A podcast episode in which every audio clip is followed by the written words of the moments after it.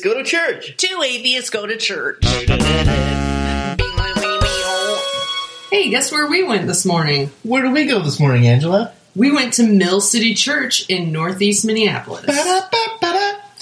Uh, so, Mill City Church. Uh, this is a, an episode of Out of the Attic podcast, and this is a subsegment of that called Two Atheists Go to Church. Two atheists go to church.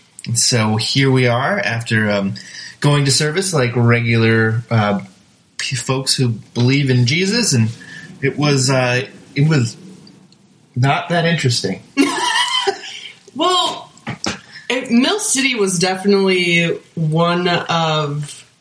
I'd always heard Mill City was hyped as like this big thing, and it's in Northeast Minneapolis, which is kind of one of the hipper neighborhoods of the Twin Cities. And I know when we started doing this series, I was like, oh, we got to do Mill City because I had just heard like not necessarily like a hipster church, but just like they're really like community conscious and very much like in the neighborhood doing like this radical stuff and I was like, "Oh, okay." So I I was very interested to check it out.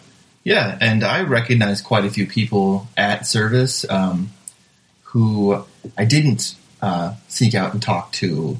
Um, and maybe they didn't notice I was there, and maybe I didn't really notice some other folks either. But it seemed a little personal. It seemed like if I had continued to stay friends with these people after school, that maybe this could be my church. Um, Hmm. They meet in a auditorium in a high high school, right? Yeah, it looked kind of like an elementary school. Um I believe it is a high school. But we were in an auditorium, and it's just the kind of stage you remember from high school. It's the the you know regular stage. They didn't really put up too many fancy things. They had two nice stained glass windows that were backlit, and like a regular band up front. Um, yeah, it was very different from the other two, where it's like this huge light show production. I mean, the lights stayed the same the from- whole time.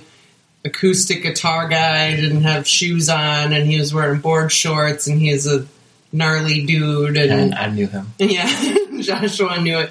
But it, I mean, it was very, very low key as compared to Eagle Brook, Eagle Brook or, and um, Substance, Substance. especially.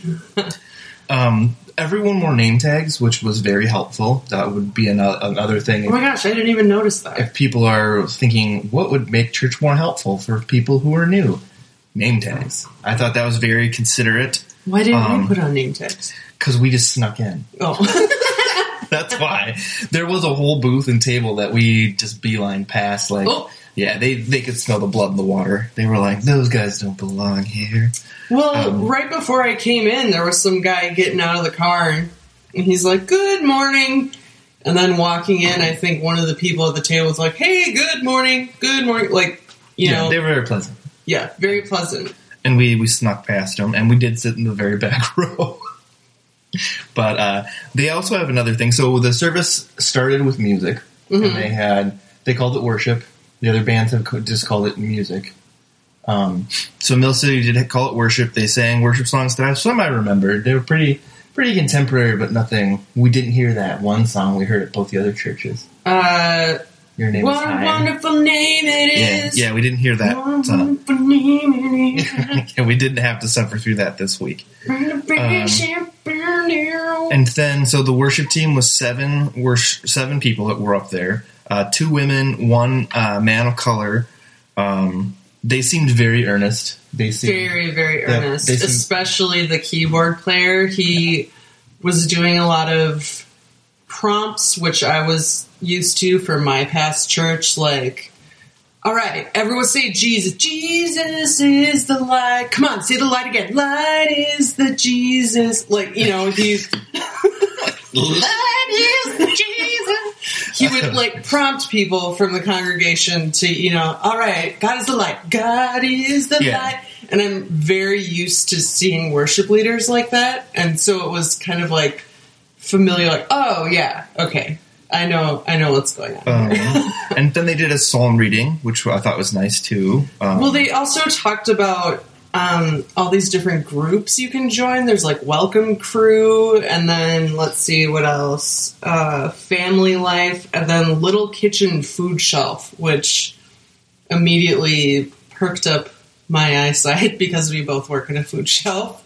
So, um, a church that does have a food shelf or is associated with a food shelf, that was an immediate thumbs up for me. Yeah. Um, and I don't know what the Sheridan story is. I do. Um, But that was I was on the- a I was on a panel with someone from the Sheridan story. Oh, The um, it was the lady who was right next to me on the the oh National Honor Society, a National Honor Society Why Food Matters Oh, no way. discussion at Apple Valley High School a couple weeks ago. Shout out to Apple Valley High School. hey, Hey, thanks thanks for having me be one of your presenters. AVHS. I bet if you heard this Go podcast first, you wouldn't have invited me. Panthers? No. Go No. Hawks? Go animal thing. Go Apples. Who's winning the match tonight? um, We're the Orchard. so Gonna beat your ass. So, what is the Sheridan story, real quick? no idea. Oh, okay. I'm assuming it's some type type of community outreach nonprofit something, but if Mill City is associated with it. Um, I also thought it was interesting during worship they did not send the little kiddos away. They just kind of put them in the corner of the auditorium. So in the middle of worship, you can hear like little kids like kind of screaming and running around, and it wasn't like they were locked in a different room uh, for all of service. Like they were there participating in worship, but then after worship was done, they sent them to a different room, which I've never seen that before. And I heard someone say that they wanted to use that at their church. Oh yeah, yeah, We'll, we'll get to that in a second. yeah. So the Sheridan story f- fights child hunger. So Oh, okay. Their mission is more than 200,000 children in Minnesota live with food insecurity, which is what me and Angela uh, do for a living. We help people without food insecurity. Uh, we, we try to feed the hungry for a living because that's what our stories led us to do, to get off our asses and do something about it. hmm Um, but we're not like the nicey nice type people because we have to put up with so much flack. Uh, to to try to get into feeding You the hungry, have you to be, yeah, you have to be pretty thick-skinned. yeah. I did notice that um, a lot of the congregation were young people, um, younger than me, um, and with kids, and uh, a lot of single ladies um, were there. Lots of young college girls. I it, I I thought it probably sounded a little bit like an echo chamber. Like probably most of the people there look the same. Most of the people pro- there probably have the same opinions and ideas, which is not a knock. Um, we have a group called the Sacred Collective where we talk about stuff you can't really talk about in church, but we're kind of an echo chamber too Totally. because we you know we get together with people who I mean it's easy when you have sh- that shared beliefs. I mean that's why that's why people join groups, P- people join churches. Um, but it did seem like in many places that there was a lot of like, oh, we're all on the same page, which is there's nothing wrong with that. Mm. Um, but that's not the sort of church I'd be interested in. Um, so, and like I said, I'm guilty of that as well. Um, we all find our tribes. Um, They talked about right away this big project they were working on called the Mill City Commons, and they mentioned that they got a sixty thousand dollar grant for like this community backyard. And I'm kind of I looked it up online, and it's like sort of like a community garden, and they use they have like a rainwater filtration system to water the garden, and ju- it's just supposed to be like this kind of community park almost but it also has a building connected to it. I I didn't really see anything going on in the Well- building yet, but they they want to make it like a community space, which is cool, but also, damn, sixty thousand dollars. Yeah. Like, oh, okay, that's that's four months of our food shelf budget. yeah. That's four months worth of food. Yeah. Yeah. so I mean, I don't know. I don't want to say that it was not the best use of resources because community gardens are awesome, but like you were talking about before, just having a building and then keeping that So, financially so sustainable. this congregation is meeting in a church that they, I'm sure they rent out, or they're meeting in a school they rent out. right. So they're trying to acquire a church building, which I always think is is a bad choice for ch- for churches to make. Because once you have a building that you have to take care of, you have maintenance costs, you have all these costs associated with this building that no one's at for most of the week. So I mean, unless they're going to use it all the time, which they might. I mean, I'm not I'm not talking about like church offices, but actually having you know their congregation there multiple times, so not just Wednesday night and Sunday morning. You know, like multiple times through the week, or using the building for other things like you know sheltering people who need it, stuff like that. I think it's I think having a building is just we've talked about this before how everyone's looking for water but they get so stuck admiring the well and maintaining the well and worshiping the well instead of trying to get at the water that's life-giving. So i think there's that. Um, yeah the building project seems strange to me just because i'm like do you do you not see that like all the churches who've come before you like yeah now we have a building. That should be like get out of there. Danger danger will robinson danger. We don't need it because it's just saddling you with this thing instead of the community. So you have this thing now you have to take care of that might take precedence over the community. Not saying they're going to do that. I'm just saying that's that's what i see. Um, the so after worship they had a community time which was like six or seven minutes of just talking to the people around you which was cool but the, the person we ended up talking to was also a first time person there and he was looking to steal ideas from this church for a church plant and uh, Yeah, he was from Madison, Wisconsin, and, he was not i don't i don't think he was afraid of us but he definitely wasn't uh, no, not connecting at all. And uh, it was really funny because he was talking about this big church plant um, in Madison. He's like, I heard so much about Mill City, I had to come and see it, and I want to steal all their ideas. And I was like, oh, okay. And then before the time ended, he's like, well, nice talking to you. And then just turned around, so both of us were just sitting, and everyone else is talking to somebody else, and here he is just staring forward, and we're just staring at each other like, oh, I guess our community time got cut i short. guess it's over Oh, I guess he no longer wants to speak to us. Okay. um, i can't and then the sermon started Yeah. um, pastor was a tall, attractive uh, white male, uh, middle-aged kids, but uh, Very Clark Kent. yeah, oh, totally. Um, he also, which is funny, because the last church we did, the pastor was an EDM DJ, but he played college basketball, and this pastor also played college basketball. I wrote down another basketball playing pastor, take it to the hoop. Yeah, and he gave a pretty uh, shitty sports analogy um about uh his coach in uh, high school teaching him how to play a different way than the other kids because he was so small. And he's like, "Oh, he was not being hard on me. He was doing this to help improve my game down the road," um, which was fine. I mean, that's a analogy, but he had the basketball, and there was no reason to have the basketball. Other, I mean, Well, he could have just described it. He was just he was just dribbling. It was just annoying. So, straight up, this sermon was very confusing to me. A lot of the phrases he used seem very vague, and I'm still kind of trying to wrestle with what they mean. Um, and his analogy he originally said about the ball, his coach taught him to hang on to the ball even if you're not good at hiding it. yeah, which I thought was weird. And then that translated into he was not teaching me to use skills, he was teaching me with what I want to be.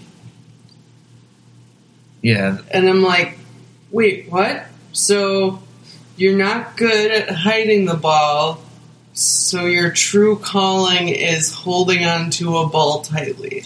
yeah, that was that was weird. A lot of this vague reference of be who you need to be. And his, the basic work down of the message was. Jesus wants to teach you how to be the best version of yourself, and he quoted John 1, 35 through 38. Um, but then what it boiled down for me, it was kind of like, well, as long as, as Jesus is your rabbi, and he, you know, did the be covered in the dust of your rabbi, um, which has been Well- around for a long time. Yeah, we should kind kind of explain that. That means students of a rabbi would physically follow the rabbi around. It's not like they would just meet with him in a classroom and then go home. Like they were following him around to see exactly how he lived his life. And the pastor also alluded to this. He's like, What if someone followed you around for a whole day and saw who you text and what you eat and what you do after work? And then there were like audible groans, and they were like, Oh no! Like, And then he, he said that level of transparency is uh, trans uh, trans shit. transparency. Where the fuck did I not get that word? that level of transparency is scary. He said, and then he just went off the cuff like he just missed it, saying, "But nobody would do that." And I'm like, I don't think that I'm that shitty of a person that if I had someone follow me around, they'd be like, well, "What a piece of shit." What? what I was thinking was being that Jesus is omnipresent, isn't that exactly what Jesus does? Isn't Jesus following you around all day? you should ask them because they believe it. Yeah. Well, he was talking about, isn't that scary if someone saw everything you did? And I was like, uh, doesn't Jesus already see everything? Like people who are groaning, like, oh my gosh, I can't believe someone would see what I do after work. And I'm like, wait, don't you believe that Jesus sees everything you do? Yeah. So, I mean, what would it matter if Joe Schmo saw what you did? Yeah. Like, if you- if Jesus is the most important part of your life, shouldn't you be concerned about what Jesus? See? I was so confused during this Yeah. sermon, you guys. I was so confused. Yeah, I, I, it came down to the same thing. Like, I think you can be like me, um, hear the message, uh, and he said, hear Jesus' message to you in the 21st century. So he said he told everyone to read the Sermon on the Mount, but then to pick out whatever they thought would that whatever they fancied, which I think is so dangerous to say to take a, a book that people consider holy in Scripture and just to laissez-faire let any Joe Schmo just pick out the words without any context, without any research, without any study, without any like, care, without any care to the actual words. Because what if somebody picks out something dangerous? Yeah. and focuses on that, or what if they pick out something and it causes them to be really depressed?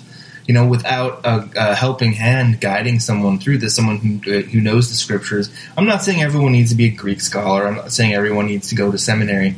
But if faith is the most important part of your life, you should give a shit about it, and you should actually get off your ass and do a little work, and not just be like, "Well, church is fine." I mean, this is this being a Christian thing is really, really important, but I'm not going to do anything about it because I'm just going to watch CSI. It's like what? The? But if Mr. Joe Schmo saw me watching CSI after work, it'd be really scary. Yeah. Another vague. I wrote down so many vague sentences this guy said. So ahead. the not teaching us skills. Maybe I'll just sound like a big idiot, and everyone will be like, "No, that makes perfect sense." But I'm just being open and honest, and these didn't make any sense to me. Not teaching us skills, teaching us what we want to be. Give your whole life to learn a way of life. Give your whole life to learn a way of life. well, I understand the sentiment. So. I guess. But, uh, what was the. I knew you were going to write that down. Oh no! Oh, see, this makes me look like the like hateful feminist. I'm a feminist, but I promise I don't hate men.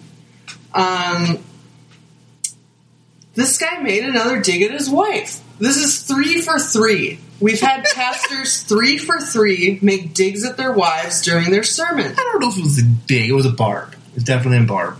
Why does why does a barb even need to be there? I, I'm not. I'm not. People laugh at it. My wife isn't here, so I can say whatever I want. And I said, why do pastors always rag on their wives? I don't, I don't get it. I don't like it. So I hope the next church we go to, the pastor doesn't say a single fucking thing about his wife. Well, maybe next time the pastor will be a woman, and maybe she'll take a dig at her husband. Then what are you going to say then? That's still not okay.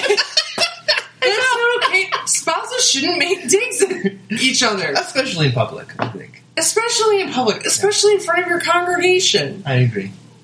Mm. Normalizing patriarchy. Not cool. Yeah. Jesus thinks we have what it takes to be like him, not just I- agree with him. I also thought Jesus seemed very abstract in his sermon. Like he was talking about Jesus teaching them how to pray to God, but if Jesus is God, I wrote that down too. Um, Jesus taught his disciples how to talk to God. Isn't he God? and he, I actually kind of got excited. So he quoted the Lord's Prayer, and um, he talked about how important how important prayer was for everything. And I think what he really meant was meditation and thought. Oh yeah, I wanted I wanted to talk about that. Because I don't, I don't think he meant just like, well, I don't care what you pray about. Just start praying and be like, lollipops are nice, thanks, Jesus. I don't think he meant that. I think he meant more meditation and study. But it, ca- like prayer came across as, and, and then he did the Lord's Prayer, and they actually used the word debts and debtors, which for you theological people out there is important. And then he only talked about the first fucking part of the prayer.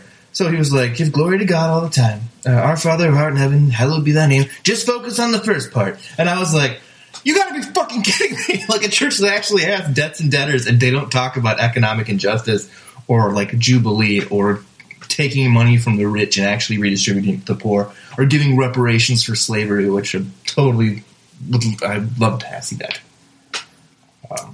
Um, That was a rant. Sorry, soapbox. That's just all right. Kick it out from underneath me. that's all right. Um, so he talked about this prayer thing. He went to this conference in New York City, and it was all about planning churches in New York. And he was like, "Oh, it's going to be so cutting edge, and it's going to be amazing."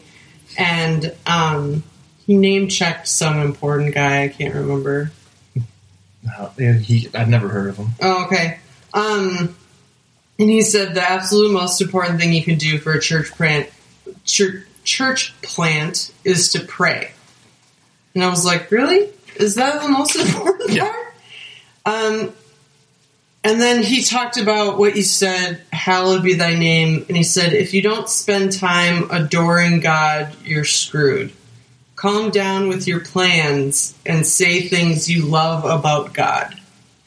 Yeah, Which I mean, I took that super literally. Like, I, I wrote "Pray or Die."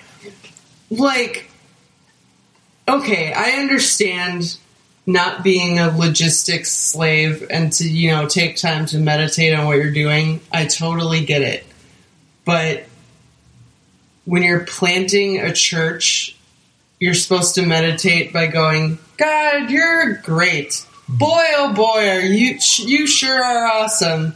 You forgive me of my sins and you love everyone and gee whiz. And then the ideas for your church are just gonna float. Like that's the special unlocking freight. God's like, please tell me how great I am, then I'll give you ideas for your cool New York church. I I don't know. I'm Well, he said, uh, so if you're going to start a church in New York, the most important thing to do, Do is pray. is pray. I thought he was going to say uh, the most important thing to do is communication. That's what I thought he was going to say.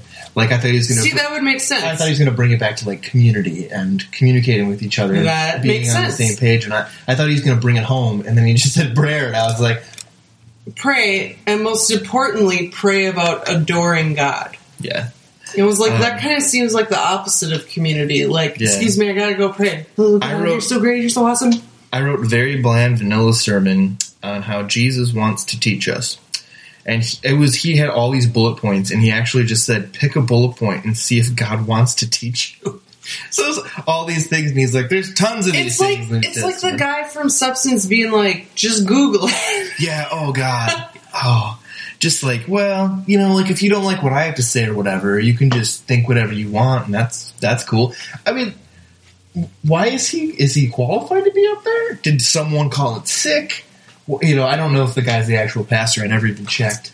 Um, and this was a phrase he said, and then just totally, it just kind of went off to another subject. Allowing Jesus to tell you you can do it, not because of how special you are, but because you are open. And then he just went off on a different. I'm like, wait, how? First of all, I thought in God's eyes we're very special because we learned in another sermon we're supposed to God tells us who we are and we're the you know the heirs of kings and ah, I forgot that other phrase. Like we're we're special children, and this guy says, "No, no, no." Jesus tells you you can do it because you're open, but then never described what being open to God was, unless that goes back to praying about adoring Him, Yeah, that was which I'm. I wrote down. I'm so confused. and he uses he used this phrase multiple times and please if someone knows what this means or can interpret this jesus wants to teach you how to be who you are let me say that again jesus wants to teach you how to be who you are yep.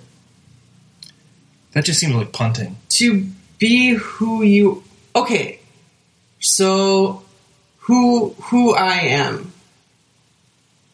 what if i was a queer person at that church jesus wants to teach me how to be the best queer that i am because that's a big part about who i am or you know like he kept saying like jesus wants to Oh. have you be your best self I'm, So the I'm so pastor's name was. Michael uh, Binder Bender. I've actually heard of him before. And- Okay. And then he's co-pastor with Stephanie O'Brien, who I went to school with. And then J.D. Larson talked to us. Christian Ann Larson was, uh, I know her from working together. Um, So, oh yeah, that's a little worship pastor guy. yeah. I'm just going to say that again. Jesus wants to teach you how to be who you are. Just think about it. Well, that, that's, Because I'm still thinking about it. well, that seems weird too, because that seems the opposite of um, leave leave everything and follow me. Yeah.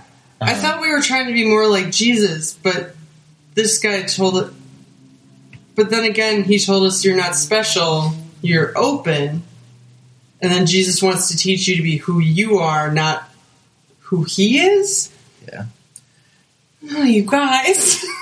Uh, one other thing that I thought was funny. So we had communion, and they specifically said that it was a gluten free bread. Yeah, which that's I, pretty I thought was funny. I'm like, that is such a fad.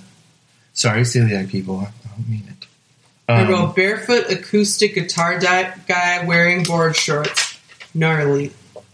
And it was conflicting ideas because one, it's all about you. No, wait, it's all about Jesus in the worship songs. You know, Right, right. Um, and I, I, what I felt was just a regular, boring Baptist church. Um, sorry, it's Converge now. Yeah, I Um, didn't. Out of like all the hype, I was expecting a lot more, but it just seemed like churches I used to go to in my small town. Like, yeah, it seemed really, really okay, normal. And I also thought, why couldn't they do this with any other church? Like, why did they have to start a new one?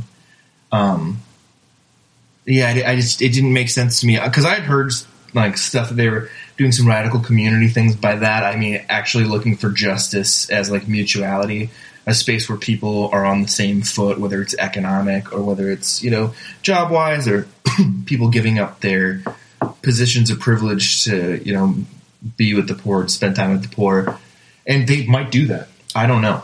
Um, yeah. I wish not- they would have. If no- they do no. do that, I wish they would have talked more. Yep, About it. and nothing about that was presented today. And I don't know if they live in the neighborhood or not. Um, but I had the impression that they had like I don't know I don't know if maybe some community houses or something in the neighborhood. Um, but yeah, it was it was just it was kind of confusing because uh, there was nothing about it that made me think it was different from any other Baptist church I'd been to. Um, Yeah, I was. I was expecting like a super radical type of thing. I was I wouldn't say radical. I I was expecting I was expecting radical. you were expecting that. I was expecting mainline denomination, but I was expecting a little bite to it. Okay. Because I would say like what Mark Van Steenwyk is doing is radical, and churches won't touch him with a ten foot pole because it makes them uncomfortable. You know what I mean? Mhm. Versus like a church like Revolution, which they're doing some interesting things too. But I would say I would think Revolution would be way more radical than um, this church, which we're actually coming to Revolution Church next week. Well, next week we will be in your Oh, parents' cabin. Right. So, the next time we go to church, it'll be Revolution. So Um, shout out Revolution Church. yeah. Shout out Air of Grievance podcast. Hey, Caleb.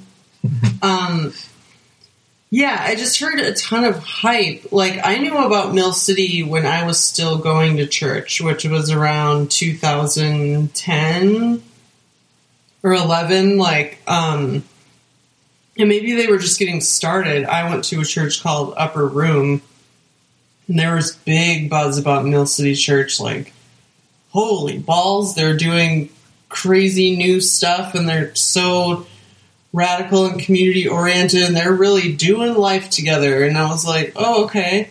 Um, but it's it just seemed really normal to me. Like Yeah. the service was like any sort of service i attended when i was still going to church. And honestly out of the three that we've gone to i felt the most comfortable here Yep. Yes, I did. It was very welcoming and opening. So, Mill City Church, thank you for welcoming us today. yeah We did feel welcomed. Yeah, I felt very welcomed, and I'm glad the worship wasn't like a laser light show. And I mean, if you're into that, fine, like go to Substance. I'm personally not into it, but yeah, I would say out of the three, I felt the most comfortable here, but I was so confused by the message because it just seemed like completely contradicting stuff that I had learned before when I went to church, and it just seemed kind of like wandering. And Yeah, it was. he would say points and then kind of like trail off. I was expecting a more relevant, more um, interesting message, and what I wrote was just a regular, boring church. Um, and then I wrote just cooler. Uh, in ten years, uh, they will become the church they never intended to be, and new young people will start their own new church. They'll be like the new Mill City Church, and the I old Mill. City Church will just be back there, and they'll be like, "Yeah, well, that's what we kind of started out of there, but then we moved on." And I was like, "That just keeps happening. It's just another story." And that's another thing I want to talk about. Do you have anything else you want to say about Mill City? Um. Oh, at the end of the service, after we worshiped for the last time, we took communion. Well, we didn't, but it was like just come up and take it. It wasn't like dismissing by rows because I was like, oh shit. They're like, it's time for communion. I'm like, go go to the bathroom. Um, but it was just kind of like come up when you feel led and take your gluten free bread and dip it in I didn't see Wine if there's or any juice. grape no. juice It's, or- it's Baptist, it'd be grape juice, I think. Okay. Um, organic grape juice. Dip it in there. Um, Organic gluten free wafers. yeah. Um, and then at the end of the song, Clark Kent came back up and said, uh, like our assignment for the week, as like living out his sermon was calling out someone else's potential, which I think is a great thing to do, but to me didn't connect to the message at all because it was talking about like Jesus making you the best you, and like only Jesus can do that. And then at the end, he's like, "You know what you can do this week? Tell someone about their potential and how great they are. You can help motivate." And I was like, I love that sentiment because I think it's really important to compliment and motivate people, but it just seemed completely separate from what he was talking about. So I appreciated the sentiment, but again, just kind of like his whole sermon, it was like these like chunks and bits and pieces, and it didn't seem to be really cohesive. And granted, we're only there for one week, but I mean, if we were, you know, people seeking the church community and came, we'd be like, hell, come on. It didn't. It did not seem cohesive. No. Um, so what I wanted to talk about was, so this was a new church plant. They've only been around for a few years, maybe five years. I mean, not they haven't even been around for ten years. I don't think. If I'm wrong, I'm sure No, someone I- will correct me. But the first thing I wanted to ask is, why would you do church this way? Like, if you have the opportunity to create a new thing, a new church. I'm not saying like a new religion, but uh, Scientology's got that. Um, but a new a new church, a new way of doing church, why model it on that old tired like Normal way. like why have to do worship that way? Why why do sermons? Why preach? Like that's like when I look at churches today, I'm like, you're doing it wrong. the first thing I think about is the sermon and preaching because it's someone just talking at a bunch of people instead of doing something with, even if they just had a panel discussion. Because I know they have two pastors. Even if they just had both the pastors up there doing, you know, a discussion back and forth about what both of them think about it, I think it would be way more beneficial than just one person giving a talk. And I Um, would have loved to have asked questions. Yeah. Um, and I don't want to wait until two weeks from now at coffee time to do it. Like I, they had like some kind of coffee time where you could meet with people before the service, which is great. But well, I wrote. I have questions now, and I want to know what he meant. Yeah. And I wrote, uh, do we just have no imagination? Uh, can we not be more creative? Like, I went to seminary with a lot of these folks, um, and it just seems like we could do better. Like, the seminary I went to has a preaching competition, and I never entered it because No. I just thought it was so stupid. And That's terrible. and this year, for the first time, it's three female uh, finalists, which that's great that there are finally three women doing sermons. But, like sermons lost their relevance in like 1902, and why should it be a competition? And wh- yeah, why should it be stylized? That sounds like like forensics. That sounds like speech team stuff. Which is it's great if you want to be an orator, if you want to be an actor, but to be a person who's supposed to be a spiritual counselor and a pastor, it seems so so bizarre to me that you would try to pr- create a persona where you're this cool dude who's just hanging out. Yeah, and like I had mentioned before, I think in I can't remember if it was either the Sacred Collective or this podcast about the aspirational Christianity, where like You're trying to become the pastor. yeah, you're trying to become the pastor and his wife like their kids are so well behaved and man, they have awesome Christian sex every day and you know, they wear cool clothes and they live in a big house and if we just trust God more, we'll be like those people, which I absolutely can't stand. Yeah, it's uh, it's no bueno. Um, Oh boy. but yeah, so the so when I went to Mill City, I was expecting a much different format, and the only format that was different in any way was that the community time. yeah, which, is yeah, great. Yeah, well done. Um, but I don't know, and it's not like a church needs to be like a punk band back room, green room, where you've got tons of couches and like just a bunch of coffee and a bunch of creature comforts. But having a even just a panel discussion, I think, would be much more efficient than a sermon. I mean, having if you had like two pastors at the church and two people from the congregation who are interested in a specific topic, and then you have a, That'd be ser- awesome. a series of talks instead of a series of sermons, I think that'd be much more beneficial to the congregation and to the individuals. That would be awesome. But and that doesn't place the pastor on such like a high pedestal. a high pedestal and like this unattainable like knowledge and that people think they can't reach because he's the pastor and every week you know he tells me what to do and my goal and you know if it was like two pastors and then like you said people from the congregation discussing a certain topic it, that would seem so much more and, and that's not a dig. inclusive to me And that's not a dig against just Mill City Church. It's a dig against every church we've been to so far. yeah yeah Um, absolutely it's it just seems like the reason people don't get more involved because they don't feel involved. yeah When you just go to a room and get talked at for forty minutes to an hour, like I don't feel the involvement there. And also, And the only way to get involved is to like wave flags in the parking lot and tell people where to park. yeah, or where to sit, yeah. Um, and I mean, this is a specifically to this this church, but also like credentials. You wouldn't let just anybody be your dentist. You'd want to you want to make sure that they actually have a doctorate in what they claim they have, and they're actually a doctor. Yeah. Um, and when it comes to churches, it people should be experts in that field. They should have the training to know how to deal with the scriptures, to know how to interpret the Bible, to know about different kinds of theologies. And I don't I mean no one can know everything and no one can keep up on all the latest who's his, this, her, blah, blah, blah. But you should at least have someone who's interested in it and is like continually looking for it because even though I am not a believer, I spend tons of time still studying the Bible because it fascinates me and Christianity is a part of our culture and it's not going to go away anytime soon.